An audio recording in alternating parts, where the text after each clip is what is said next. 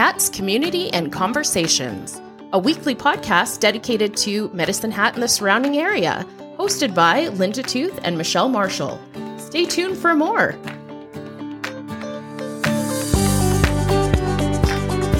Hi, Yogi Bear. How are you this morning? For those of us that are joining us on Cats Community and can't Conversation, Michelle Marshall had a yawn that I swear to God, A, I saw her dental work, and B, a small bear could crawl out of that hole. I have not laughed so hard in my entire life, Linda. Welcome back to Cats Community and Conversations, by the way. Okay, so My sorry new I name for you is Yogi Bear. sorry I didn't cover in time. Um, but thanks for checking out my dental work. I Well, you might want to go to the dentist. I noticed a few gaping holes there. Pretty sure the whole class could see that. But anyway, whatever.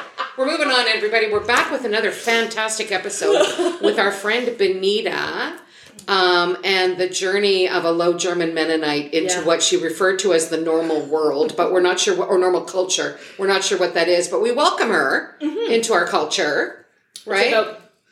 Yawning and fitting cups in your mouth, apparently. Wow, folks, if you could have seen that, I'm telling you. But anyway, we're back with Benita, and we've been talking about some pretty heavy stuff.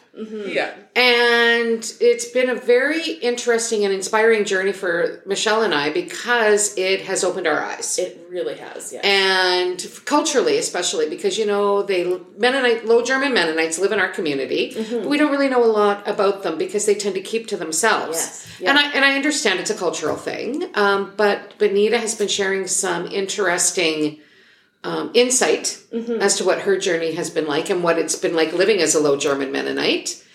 And we're back with another, and I feel this could go on forever because we're learning so much. yes. Um, but what would we like to talk about today, Benita? Let's just jump right in. So this is going. I think we're going to talk a little bit more about sex ed and stuff, Yes, lack of sex ed. Lack of sex ed. Yeah, German Um, culture.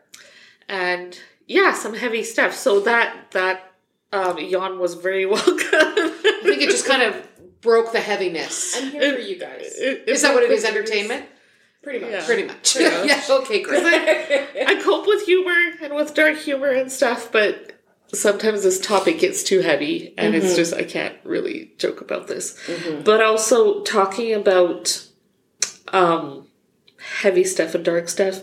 I tell people that that is my job, and I don't know how much you know about personality styles, but um, on the Enneagram, I'm an Enneagram four, and we are that we remind the world that there's pain in the world, Okay. and and we're the dark people. Yeah, so we're all, but we have huge hearts, so we're always concerned about helping people. So Okay. here we are. But yeah, to to start off with um with a little bit of a lighter story, um, to go into this. Um, in the last episode, I told you about my mom, how my mom like did her very best to educate me. And my dad was never against it, but he was just like more quiet in the background. Um and I don't know if he was feeling awkward or not. I don't know because this one time when I was still very very young, when I when I bought my first bra at Walmart, we went to the big city, like Chihuahua City, Chihuahua, Chihuahua. Went to Walmart and we had agreed at home. I think my mama told me we are going to buy my bra today, and I hid it under everything else in the cart. Cause I don't know, I was embarrassed, and my dad's like, "That is nothing to be embarrassed about." He t- he took the bra out and he carried it. Oh, oh my gosh. Isn't that the sweetest thing? That is so sweet. I know. So he's like, "Don't.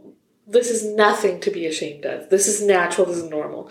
Anyway, another time. It was me, I'm the oldest, and then my sister and my brothers, the three of us. We were sitting in the living room. My dad was also in the living room. I don't know what he was doing, probably watching news. But we are talking about my aunts, and we had, I think, four aunts that were pregnant at the same time. And it was really exciting. And we're like, who's going to be due first? Like, who's going to have their baby first? And just, you know, talking about our four aunts that were pregnant at the same time.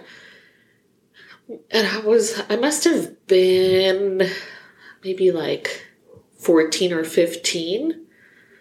And then my sister's four years younger than me, and my brother's eight years younger. So they're quite young, but we're having this conversation. And I guess my dad got uncomfortable with it. And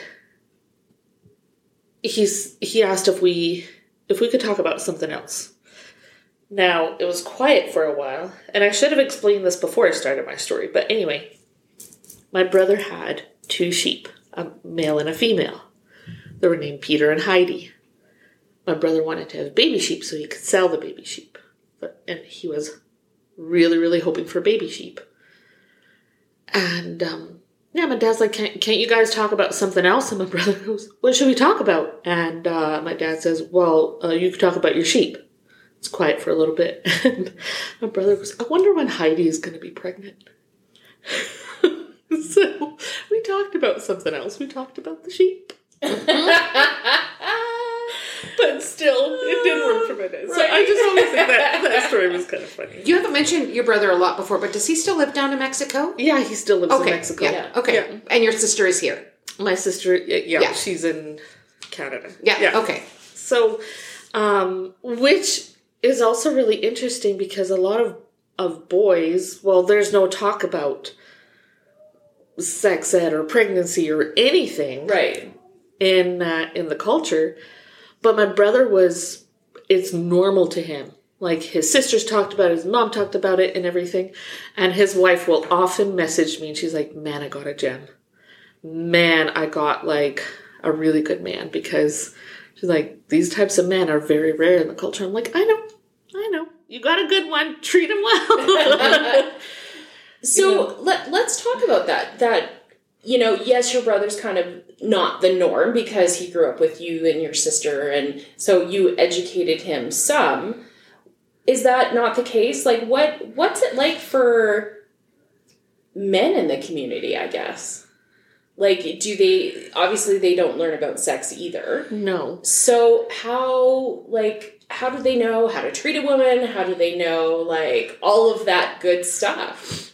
Well, they're not really taught how to treat a woman. Um, like even from a religious standpoint, they own the women. So Wow. Okay. The hairs on the back of our necks have just gone up. well, okay.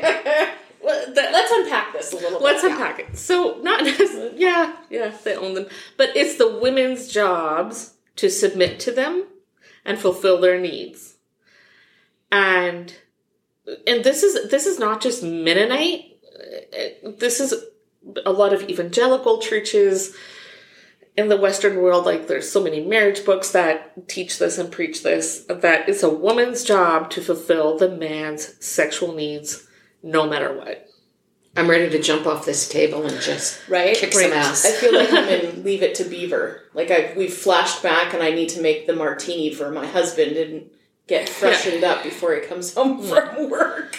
Oh, There's Oh, this boy. one lady who's just, you know, on girl crushing on her all the time. So she's she's still evangelical Christian, but she has fought churches. She has fought focus on the family, like, and these these books. And she is amazing. Follow her on Facebook.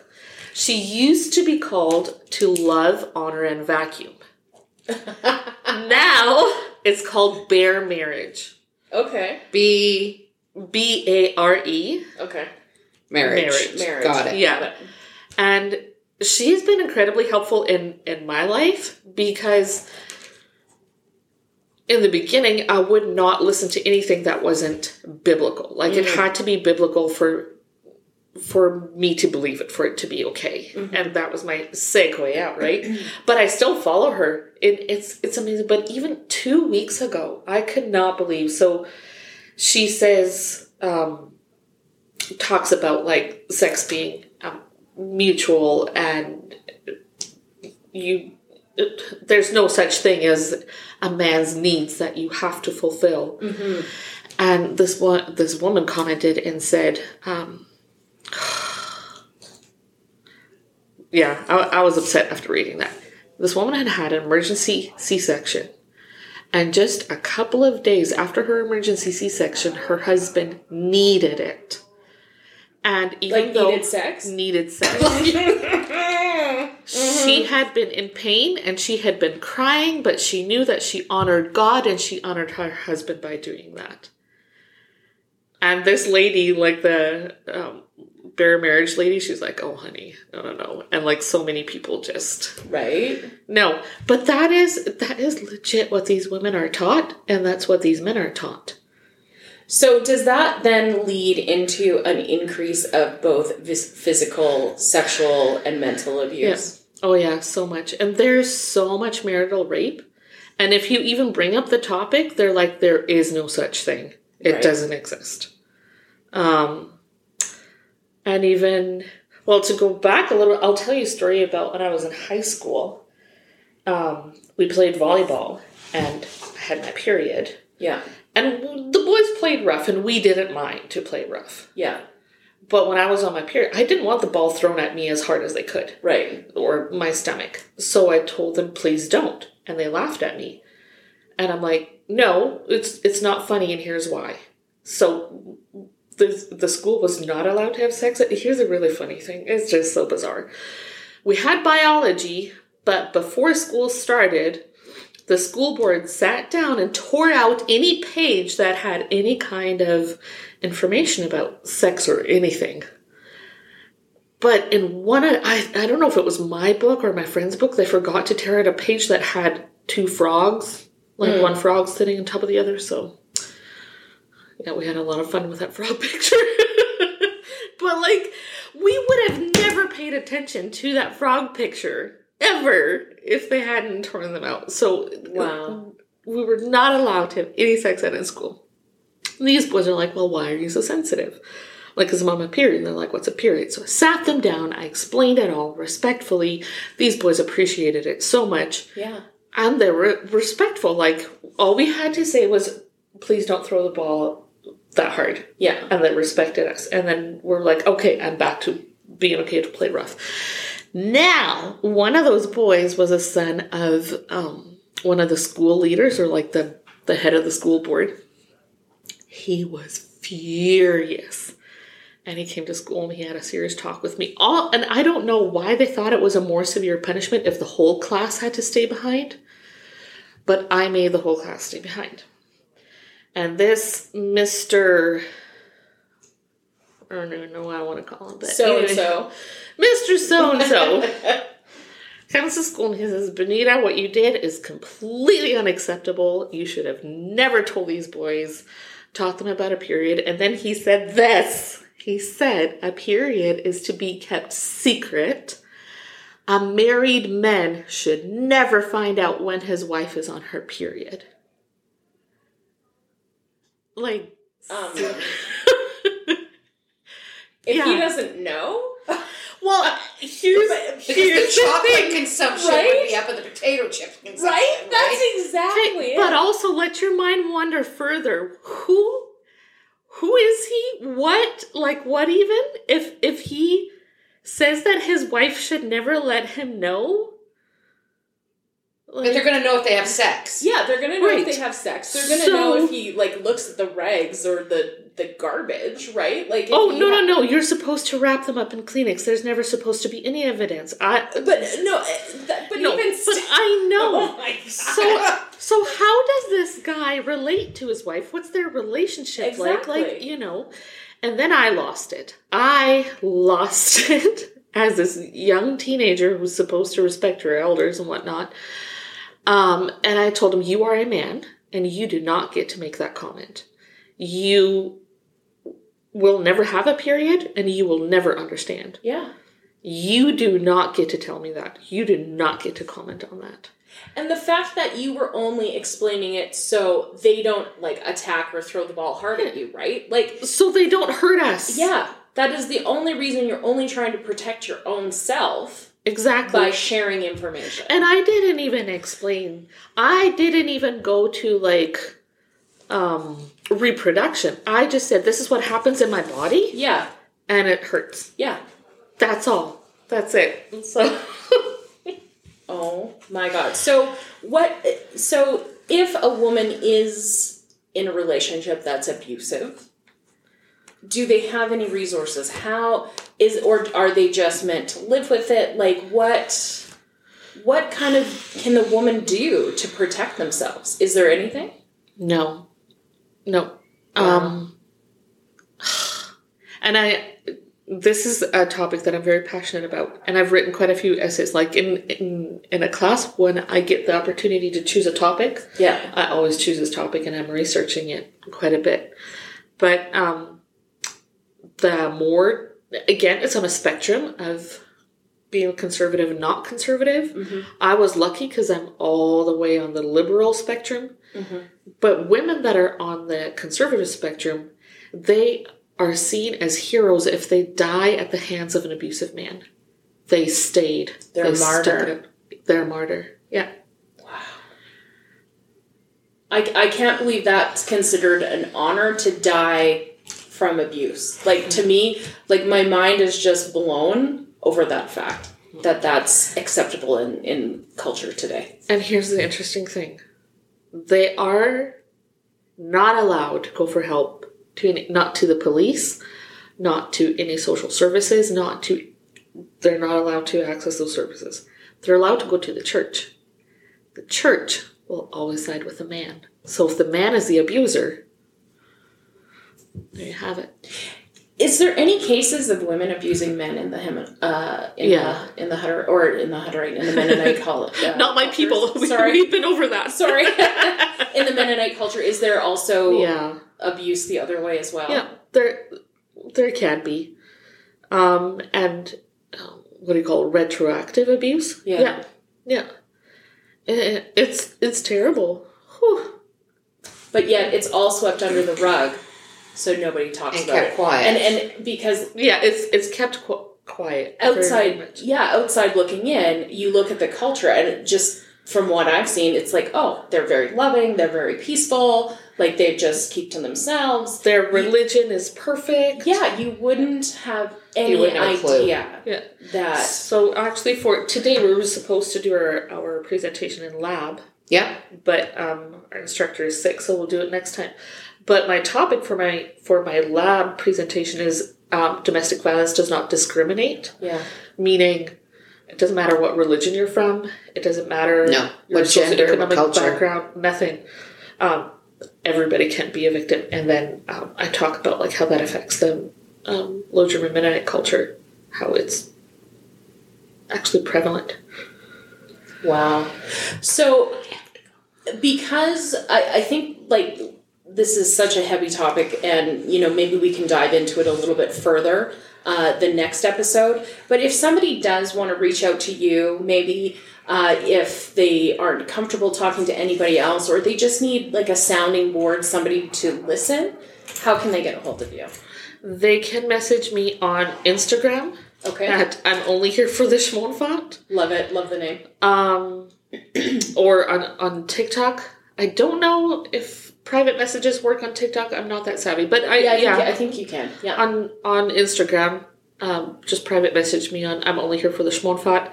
Now, um, like I said in in a previous episode, that I've walked this journey with lots of women, and what I always do, I connect them with services. Yeah. I am not a professional. Right. I've I've walked my own journey. I'm very passionate about it. Um, but um, yeah, I connect them to services. But what is so important is to have that natural support, like somebody who gets it. Somebody Yes. who's You need that. You need that commonality, that Yeah. link, right? Exactly. Yeah. You can't just talk to a random No. stranger because they're not going to understand. No. Exactly. And I had my people that I could, you know, talk to. And when you've been abused for so long, your brain does not work. You have a lot of cognitive dissonance and everything. Right. So you need someone to talk to over and over and over and repeat yourself and repeat yourself without feeling dumb.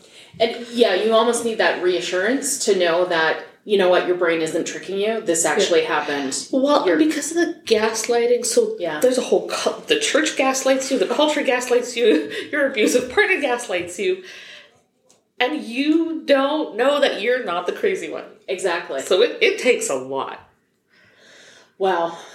I have more to unpack. I do too. I can't like I can't even believe some of the stuff that I've heard. It's it's so scary and so sad at the same time. And if we can help anybody, I'm I'm so happy that we can do that. So uh, I think we'll wrap it up there for today. Benita, thank you so much for coming in and talking to us again. Uh, such a fantastic conversation, and I'm glad we're having the conversation. That's where it starts, right? You need to have conversations with people to get some action done. Exactly. So uh, stay tuned for more, folks. Benita We'll will be back. We'll be back in the new year. Yes, we're because gonna- we're coming to Benita's house so I can hold the baby. Yeah, maybe we'll hear my little baby crying in the background. I it's hope so, so. It's so surreal to me that next time we meet, my little one's gonna be here. I know. Ooh, I'm so excited. So excited. I don't know. I think I'm more excited. and for our listeners, uh, this is going to be the last episode of our first season. Yeah. So thank you so much to everybody who's joined us so far. We've got some very exciting topics in the new year. Uh, so we're going to take a much needed break over the holiday season. Uh, but thank you for your support. we sure do appreciate it. Absolutely. Toodles and happy holidays. Bye bye, you.